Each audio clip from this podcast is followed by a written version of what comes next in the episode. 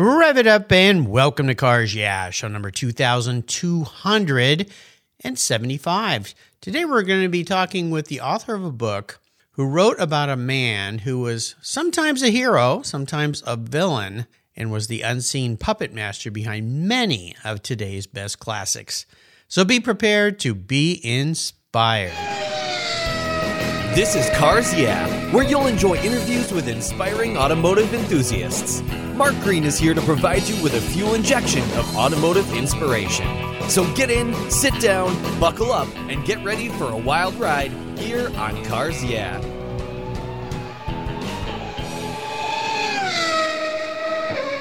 Hello, inspiring automotive enthusiasts, and welcome to Cars Yeah. Today I'm in beautiful, sunny Palm Beach Gardens, Florida, where the sun always shines. It's always warm, with a very special guest by the name of Miles Kornblatt. Miles, welcome to Cars Yeah. Do you have any gear, and are you ready to release the clutch?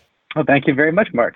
Absolutely. All right, we're going to have some fun. Now, before I give you a proper introduction, and we're going to dive into a fascinating book, fascinating for me, what's one little thing, though, about you that maybe most people don't know? In some ways, it's almost as if most people don't know that I exist, at least in that you exist. Oh, come on. and I don't mean that like I'm an angst teenager in any sort of way, like, oh, no, nobody doesn't like me, no.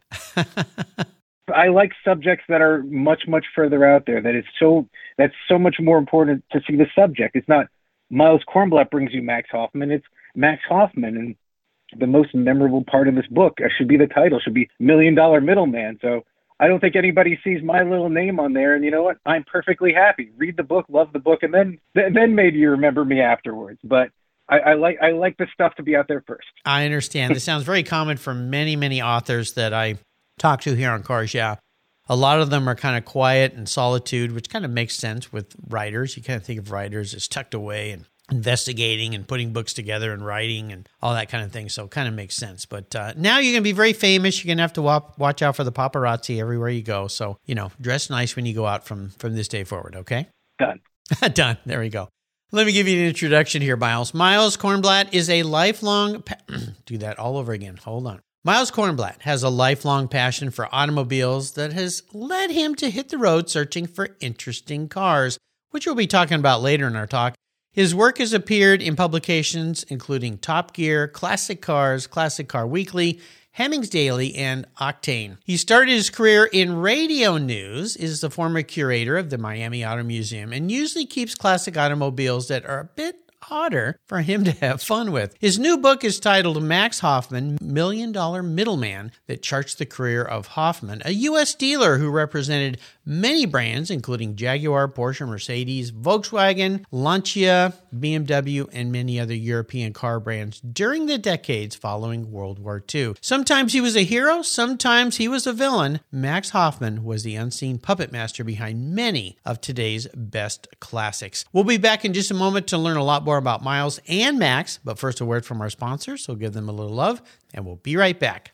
Years ago, when it was time to renew my collector car insurance policy, my carrier's rates went up, way up, but my usage was the same, and I never made a claim. I didn't even have a ticket, so what's with that? So I turned to American Collectors Insurance. Has your collector car insurance recently raised your rates for no good reason? Tired of paying an annual membership fee? Then it's time to look around and call American Collectors Insurance. I shopped around, I asked friends for recommendations, and found a winner that I can trust. And boy, I'm glad I did. I saved hundreds of dollars every year and slept better at night knowing my baby was properly insured. American Collectors Insurance have been protecting vehicles since 1976. They provided me with an agreed value insurance policy backed by their history of taking great care of their clients. What could be better than that? So give them a call and ask for a quote today. 866-ACI-YAH. That's 866-224-9324, and protect the ones you love like I did with American Collectors Insurance. Classic car insurance designed by collectors for collectors. For several years now, you've heard me talk about Linkage Magazine. I've been a subscriber since the start. Their talented and creative team brings you a spectacular publication and website that shares the automotive passion from a worldwide perspective. Linkage is about driving, restoring, collecting, and firsthand experience at collector car auctions and more. They bring you real-world values plus rational, experienced opinions on the current markets. They cover the automotive world and the people who share our passions. And Linkage Magazine has grown, mailing you 6 issues annually. Join me on this journey with Linkage. They're geared for the automotive life. You can subscribe at linkagemag.com. You know what? We are all wired differently, and not everyone needs to go to a 4-year university. Technical education and the skilled trades matter, and one can build a solid career as an auto, diesel, or collision technician. They're no longer blue-collar jobs, they're new-collar careers, as the technology and skill sets have become so advanced. Support career and technical education by getting involved with TechForce Foundation. It's a Cars Yeah charity of choice. Learn more at techforce.org. So, Miles, we're back. So before we dive into Max Hoffman and the book that you've written about him, tell us a little bit about you, because I gave a little hint at the beginning. You've been into classic cars. You've appeared in many publications, some of which I listed, and you are a curator at a museum. So how did you get into cars? What was the interest there? It's car. When you say lifelong cars, that's really what it was. I mean, I just gave my young son my Matchbox collection, and I cringe every once in a while when they when they hit the wall, kind of thing. I got you. Yeah. Yep. But I did it too, and so I love watching him learn, and I hate watching him rip off a door, kind of thing. But it's his, and so that grows over time into the idea of actually. So I've always been good as a hobbyist. Where it became more of a professional side is, I started out in radio. I did radio news, and I worked for a couple of TV stations, kind of thing. And I ended up actually in PR, and I'm sitting in an office that has no windows whatsoever, but I'm the director of communications, big, important title to me. As director of communications, nice size office, but has no windows. And I just thought to myself, why? I'm reading about things in Car and Driver. This is the days of the buff books, kind of thing. I'm reading about things in Car and Driver, and I can see people going out, having fun, doing real things with cars, and I know stories they're not telling. And why am I sitting here, kind of thing? And so that I just sort of blew that world up and started my business. Well, I love it. And when you say you started your business, what was or is your business? How do you define that? Yeah, I think we put a LinkedIn page in there, and my LinkedIn page just has me like director of yes, I think is what I call myself. Yeah, and I was going to ask you about that. Director of yes. What does that mean? That means I rarely am going to say no to anything. And for what I do, if it's in my professional wheelhouse, because so my company is Oxford Unlimited. Oxford Unlimited is an extension of me. I mean, so it might as well just be Miles Kornblatt, LLC. I've got part-time people who work for me and help me research and do my stuff. But I'm absolutely doing feature work. I'm absolutely doing books. Those are the things that I love.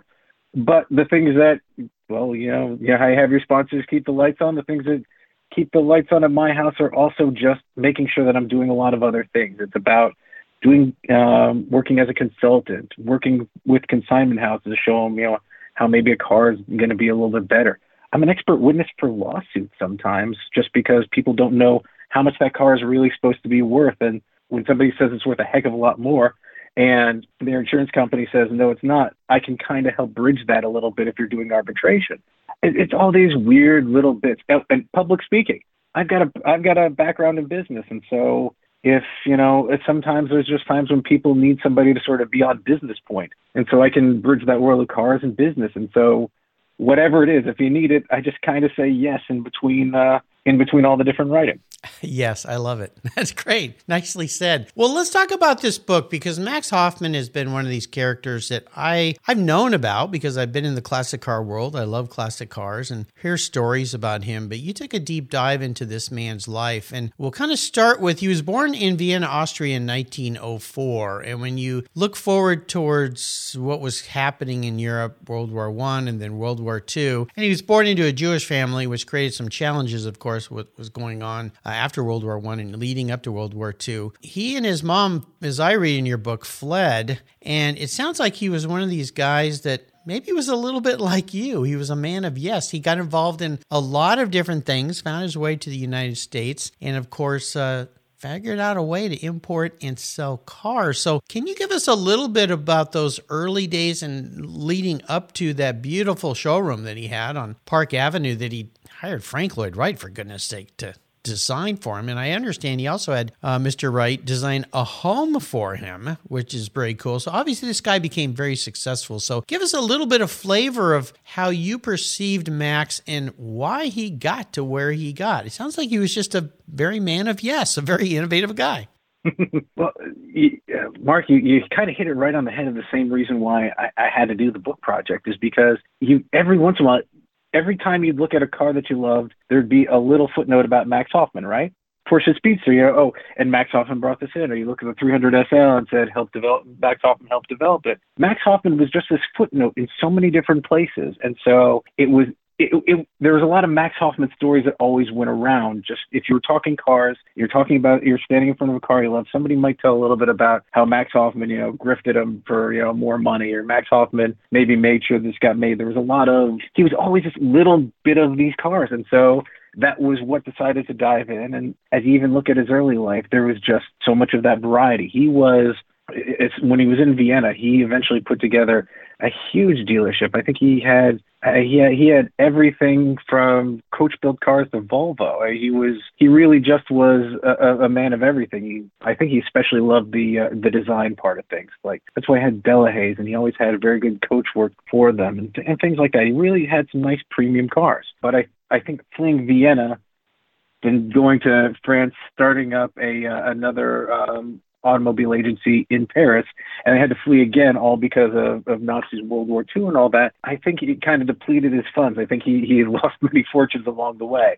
So he arrives in New York. I don't think he was penniless, but I certainly don't think he was ready to buy a whole bunch of cars. Also, World War II is going on, and so he's not exactly. There are no cars. People aren't buying, cars either. If you can find tires, you're considered, a pretty impressive person. So I don't think he's brokering in whole cars in that day, right? But so what he does is he sells plastic jewelry during the war. Because why? Because there isn't metal, but women are doing a lot of the working, and they have extra money, and so that's how he's making. That's how he's making his living. Is he's selling to the people who are around and who are the most receptive and who have the most money. He gets plastic. He has jewelry that's plastic, but dipped to look like gold, and he's not selling it as gold. It is being sold as plastic. Everybody knows what it is, but you can't get your hands on gold. You can't get your hands on precious metals. It's the closest thing to real jewelry, and he makes real money. And so he's got a successful business at the end of World War II, cashes that in so that he can have his first showroom, and his first showroom right on Park Avenue in New York. Ritzy address. Most people were on Automobile Row then, more closer to Broadway. But he wanted to be premium vehicles, premium location. He wanted to immediately establish himself as the upper class destination, and the best way to do that is to be right in the heart of it all. Wow.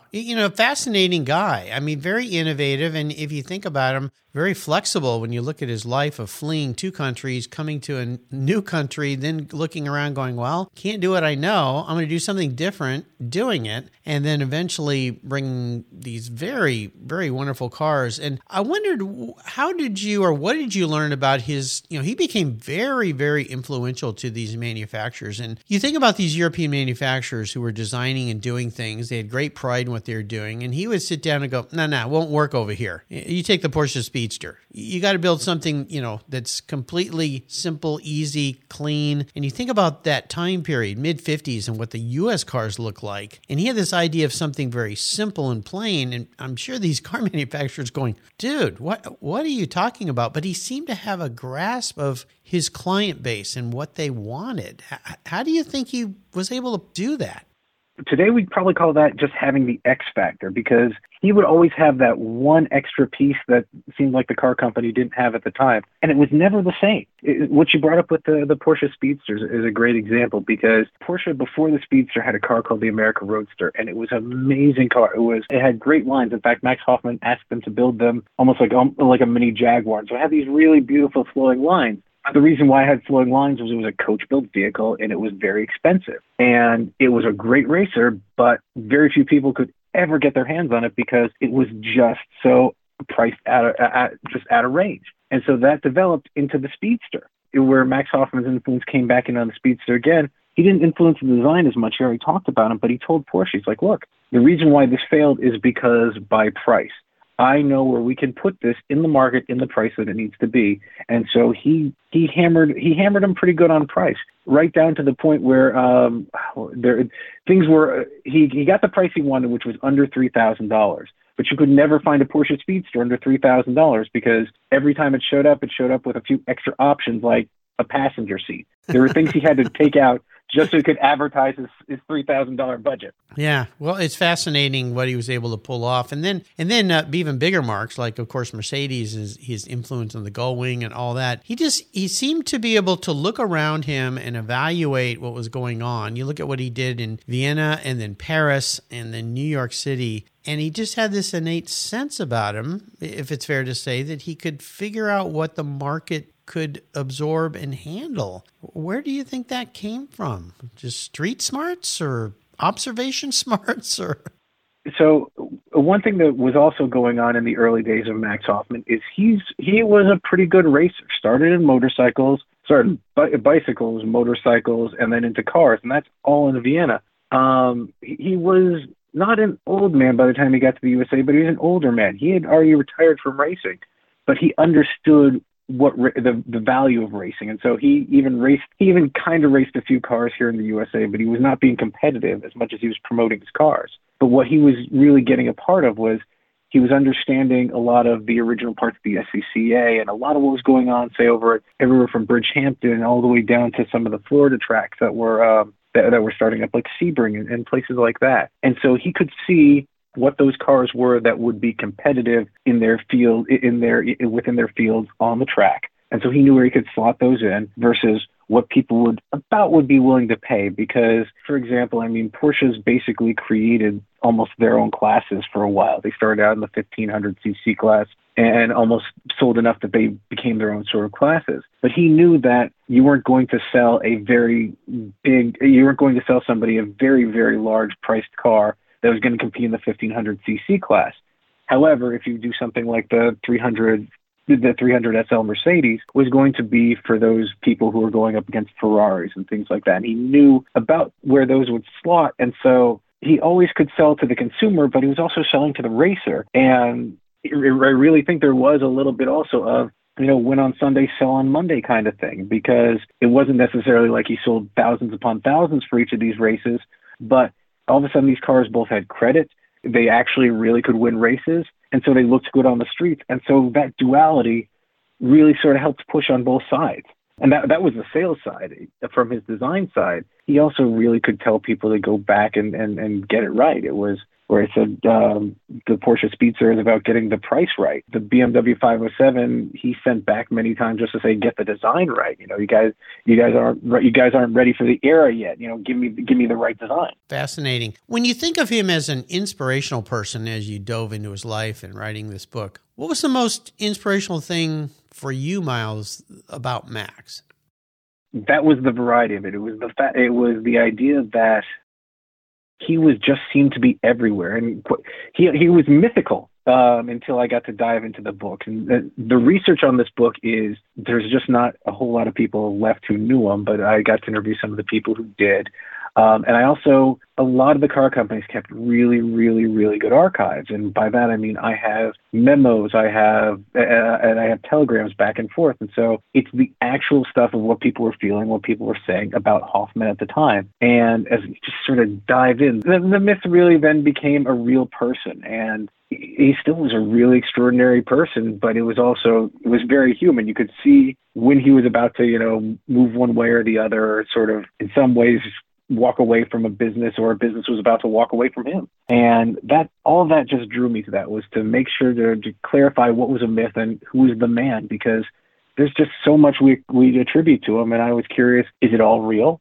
And in many cases it was. And it sometimes I was surprised to find times that he was a representative for a company I never even thought of, or he did products I wasn't even thinking of. And so it was great to dive in and sort of add to the legend, as opposed to never meet your heroes. Yeah. When we think about challenges, I mentioned in my introduction, which I pulled from your book, He was sometimes thought to be a hero, but sometimes a villain, and he was a tough guy to deal with. So when you think about Max Hoffman and his challenges, what comes up there? One of my favorite stories I found going through the archives, going through everything and getting clarity was the story of the BMW 507. Are you familiar with that roadster? Oh, yeah. Beautiful car. That's Elvis's German car, right? Yeah, you know? the white one, yeah, with that all the women used to kiss. Yes, he had to paint it red just to get the lips, just so the lipstick would be on the, the car, right? I saw that car on the lawn at Pebble Beach actually a few years ago. They had restored it and brought it back, and somebody, I don't know if they did it just for the show or if some woman actually walked up and kissed it, but there was a big lip smack right on the fender, which was kind of cool. Was there? So I was at that same show, and in fact, that picture's in the book.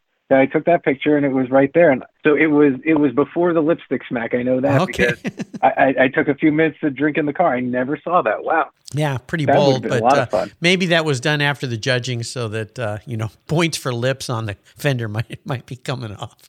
I thought it was pretty funny. But anyway, go ahead with the story about the 507. Right, I shouldn't leave that hanging, or else it's a little bit weird. But so the BMW 507, to start at least a little bit further back, BMW was just an interesting car company after World War II. Anyway, they're probably the largest one that was in the worst shape because their main factory was on the wrong side of the Iron Curtain. You know, Mercedes didn't have that problem or something like that, and so they were just sort of scrambling to get their cars back together. In the meantime, you know, the communists were actually making BMWs in their old factory. And so BMW is like, we've got to get back to making cars. So they stopped making our cars. And so they worked their way back up, motorcycles and into large cars. So they're making these large sedans. They're making it by the handful. But if it's large, luxurious, and European, Max Hoffman's likely going to carry it. So he carried a few of the new BMWs. And just by importing a few, he kind of became their man in the USA anyway. And that started a relationship. It wasn't an official relationship, but it was a little bit of a relationship. And BMW, known for making sports cars before World War II, knew they wanted to make themselves another sports car. They wanted to get back into sporting. They really wanted to get their reputation back.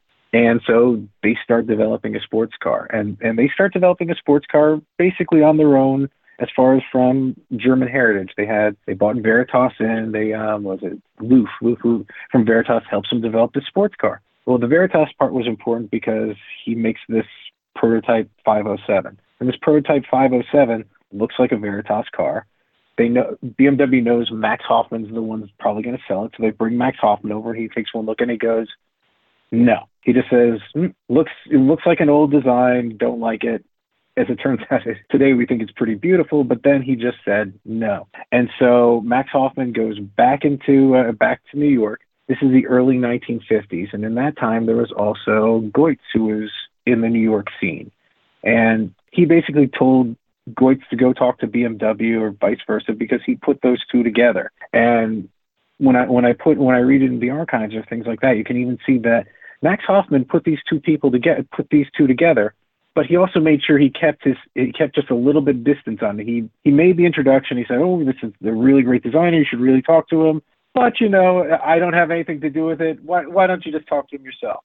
He was being influential while trying to keep his distance. And sure enough, BMW says, "Oh, no, make a car for Hoffman." They hire on Goertz. And he's a great designer. Builds that beautiful 507 for him as far as for design. But it took a while to build because every time somebody thought they had something right, they still went back to Hoffman. He may have been unofficial, but everybody got Hoffman's blessing for this car. Yeah, he could sell cars. Oh, yeah. He was their link to the USA. And the thing about that was going on, though, is BMW knew they were building a sports car. They weren't saying, "Hey, we should show Hoffman a sports car, see if we should build it." They just saw Hoffman as a link in the chain of them building the sports car. And so as they start gearing up for the car, as they're doing more work on it, they even strike up a contract with Hoffman as far as, well, he was going to order, the number was about 2,500 cars for, I think, $2,500. And that was what Hoffman wanted. He said, "You can give it to me for $2,500. I can turn around to sell it for just under $5,000. And in that time, it was going to slot under the Mercedes 300SL, but above the 190SL, and all this is in his, these are all cars that he has, so it fits really well in this lineup, and he knows what he wants, he knows how to have it. So BMW says, great. They keep developing the car. And as they're developing the car, they go back to Hoffman. They say, great, okay, so you asked us for this. We're going to have you sign a contract. We're going to give you $1 million worth of revolving credit from our bank. And you're going to put a deposit of $500,000 on these cars on day one so that we can take these cars and really mass produce them. Right now, we're making prototypes out of aluminum, but we need to make these out of steel to get you the price you want. And Max goes, okay, maybe, and just sort of delays them. And this is the weird kind of story about Max Hoffman, because Max Hoffman loved taking his credit out for test drives. He'd go well past his credit limit. He loves his credit. But what we were talking about before about how he kind of he lost fortunes in fleeing countries a couple of times, he really was also kind of financially conservative with his own money, in the sense of, he would be very happy to do a revolving line of credit, outdo his credit, if he was buying a car that was then just on a ship on its way to his showroom. He wanted to physically have a car in his hand usually. And he had a history of that, but BMW didn't know that. They just kept saying, okay, well, Max, you signed the contract. And they kept developing the 507. And Max just sort of pushed him off to the side a little bit, said, oh yeah, sure, whatever. He was never going to do something like that because it just wasn't in his nature to be on the hook for that much money for that length of time. But BMW just saw him as a link, and they kept developing the car. And so there was a fatal flaw in what everybody was doing, or more appropriately, what BMW was doing, but they didn't know it. They built the car, and they built them out of aluminum. But they actually built them. They actually called them the Series 1 cars, and then they built the Series 2, which would be better for the USA. And the reason why all this matters is they were actually building cars. They gave it to him because they wanted to send Hoffman a few cars that he could sell, cars that he could, as far as for sell to his dealers, not necessarily cars that were going to be his for his mass market. They wanted to get his dealers excited so he'd make the deposit and they could make steel cars. What ended up really happening is they sent him 3 cars that he could actually sell. They were aluminum body cars. They had to sell to them for their cost, which was $5,000. And so Max, though, had 3 cars he could actually sell and put on the street, and he had to sell them for $10,000, which meant that he was selling these BMW 507s for about the same price as a Mercedes 300SL.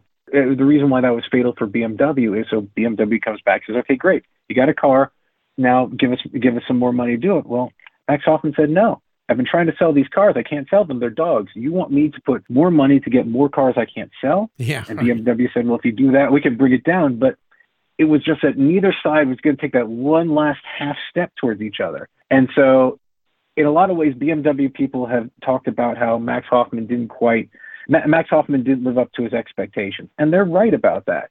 But what kind of gets muddled in that a little bit too is that BMW is so gung-ho about making a new car that their fatal flaw was that they made a car before it was the one that they were selling to the public, or that they should have been selling to the public. And so the 507 is just this really interesting saga, especially in the long form, the ins and outs, and the fact that it was kind of the BMW Thunderbird, but the fact that the Thunderbird came out while that car was being developed meant nobody needed BMW's Thunderbird. Right. It just had so many things going wrong for it. But when you talk about challenges and failures, that saga was just this really, really big one that, well, it eventually got Max kicked out of BMW. The first time he'd come back later, but BMW actually kicked him out and gave the entire franchise to the guy who was selling Izettas. Wow. So kind of a story of digging a hole and not knowing when to stop digging and getting out. Everybody was involved in digging that hole. Yeah. Fascinating story. Absolutely.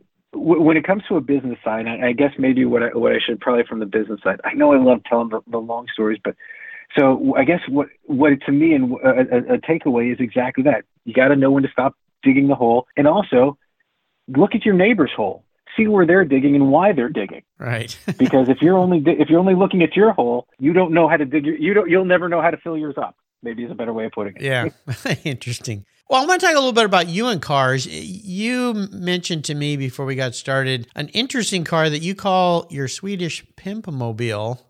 What? What is this? So the cars that are currently in my garage, one of them is a is a first-year Volvo 262C. That's the one, the coupes they sent over to Bertone to finish the body. And then, so I love the look of these cars because they call it Swedish Pitmobile. It looks like a Lincoln. It looks like a Lincoln Mark 8. They're 7/8 and all the ones with the vinyl tops, the most loved long doors. Except it happens to be a Volvo. And then they also happen to give it their 6-cylinder engine. It will 4 or 6. 6 was the best that you could get. And so I'm not a hot rod guy, but that just was never the best. I never thought it was the best. And so right now it's running a Chevy 350. That's easy to tune and get plenty out of.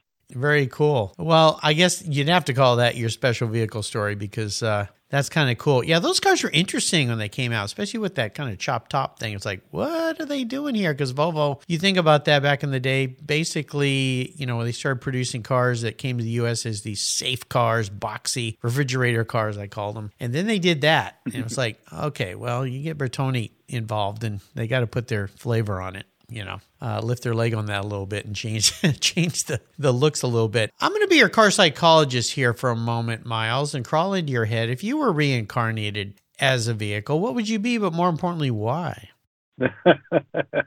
As much as I love my Bertone, and I call it a Bertone, I wouldn't be that. I would be, I'd actually be an NSU RO80. A what? That's for sure. So the NSU, you call it a RO80 and RO80. It is probably one of it's just one of my favorites. It's so late 60s into the 70s, NSU, who basically were making small cars, good for motorcycles. They also were the ones who had the Felix Wankel's patent. And so they gave it to they sold it to a bunch of different car companies, but they also kept it for themselves. They had the Wankel Roadster, and then the RO80 was actually a large sedan. And it still looks beautiful today, but it's relatively conservative compared to, say, the Roadster, things like that. And so it's different from anything else out there,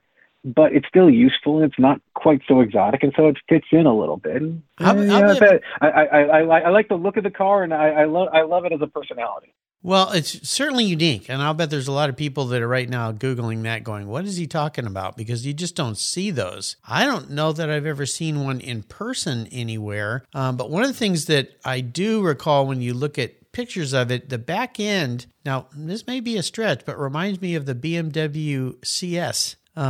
Because of those lights kind of down below that belt line that comes around, kind of has a little of that feeling. I know there's probably rolling some eyeballs going, Mark, you're stretching a little bit. What are you drinking this morning? But yeah, it's a very unique car in the way that that last pillar comes down with the chrome strips and yeah, very different. Well, so you've hit an interesting point when you talk about the CS. So it was Klaus Luker. Name escapes me, who is the designer for that, eventually then becomes eventually works for BMW. And so he's the next generation. He's more into the 3 Series, but I bet you that was part of his influence and part of the reason I don't know his full biography, but I bet you've actually seen something. You're actually seeing something that's quite true, is that there's a lot of that influence going in between them. Was that Hoffmeister? Wilhelm Hoffmeister? No. So this is after Hoffmeister. Okay. Because that was who had your CS, and then this is the next generation who sort of came after and set the tone for the later 70s and into the 80s. And events. And so the car is relatively obscure, but the design echoes for a long time. Granted, it's also rotary powered. It's a clutchless shift transmission, a vacuum-operated clutch. It's just all sorts of crazy, and crazy's a whole lot of fun to me. There you go. You're the only one of those that's ever been on the show, so that's very, very unique. Well, obviously, we always talk about books. This book, of course, you've got to get on your library shelf, Max Hoffman, $1 Million Middleman, by our guest today, Kornblatt. I'll put links to that book. It's published by our friends at Veloce Press. They brought some great books and some great people here to Cars Yeah. So I love that. I'm going to allow you to go on what I call the ultimate drive. I'm going to park anything. This should be interesting. I'm going to park anything in your garage. You can take it for a drive and you can take anybody with you, including somebody, if you want to take Max, somebody from the past that's no longer with us. So what would the ultimate drive look like for a unique guy like you? Tell you the truth, before I started the book, I would have absolutely taken Max. Now I wouldn't. Okay, now that you know him. now that I know the man, I absolutely wouldn't take it with him. Max, before anything else, aside of his, Max really did a lot of things, and he also, Max had a real good eye for style. As you pointed out, it was with he did a lot of things with Frank Lloyd Wright. He got his Jaguar showroom built and had a home, and he even some other things he did style wise. So he would be a nice person to talk to. Except for I kind of know Max at this point. I kind of know what he would say. Sure. Yeah. So he can come along for the ride, but he doesn't get to drive. You have to sit in the back seat. I tell you, I'm going to start out. This is a tougher one, so I'll start out at least telling you I know the where and the what. So my garage is now, I guess I keep coming back to Germany. It must be the name Kornblatt. It keeps coming back German. I swear I'm an American. I love my heritage, but I'm going back to Germany, and I'd be on the Autobahn. But the 1970s Autobahn, today's Autobahn is fine. It's too crowded. You can't drive fast there anymore. You can't drive fast. There's less unlimited sections. And, there's so much more signage that you don't know when you're outside of an unlimited section. And I guarantee you, I don't want to find myself speeding through a work zone I didn't know existed. My grandfather would tell me they put me in the clink for the kind of things that I do. Probably so. Yep. But so I'm 1970s Autobahn. I am driving an RO80 that is not me, but it is. But I would still drive that because that has room for a little bit of everybody. We can cruise for a little bit, and because I love a good conversation, I'd have Jim Gardner, James Garner.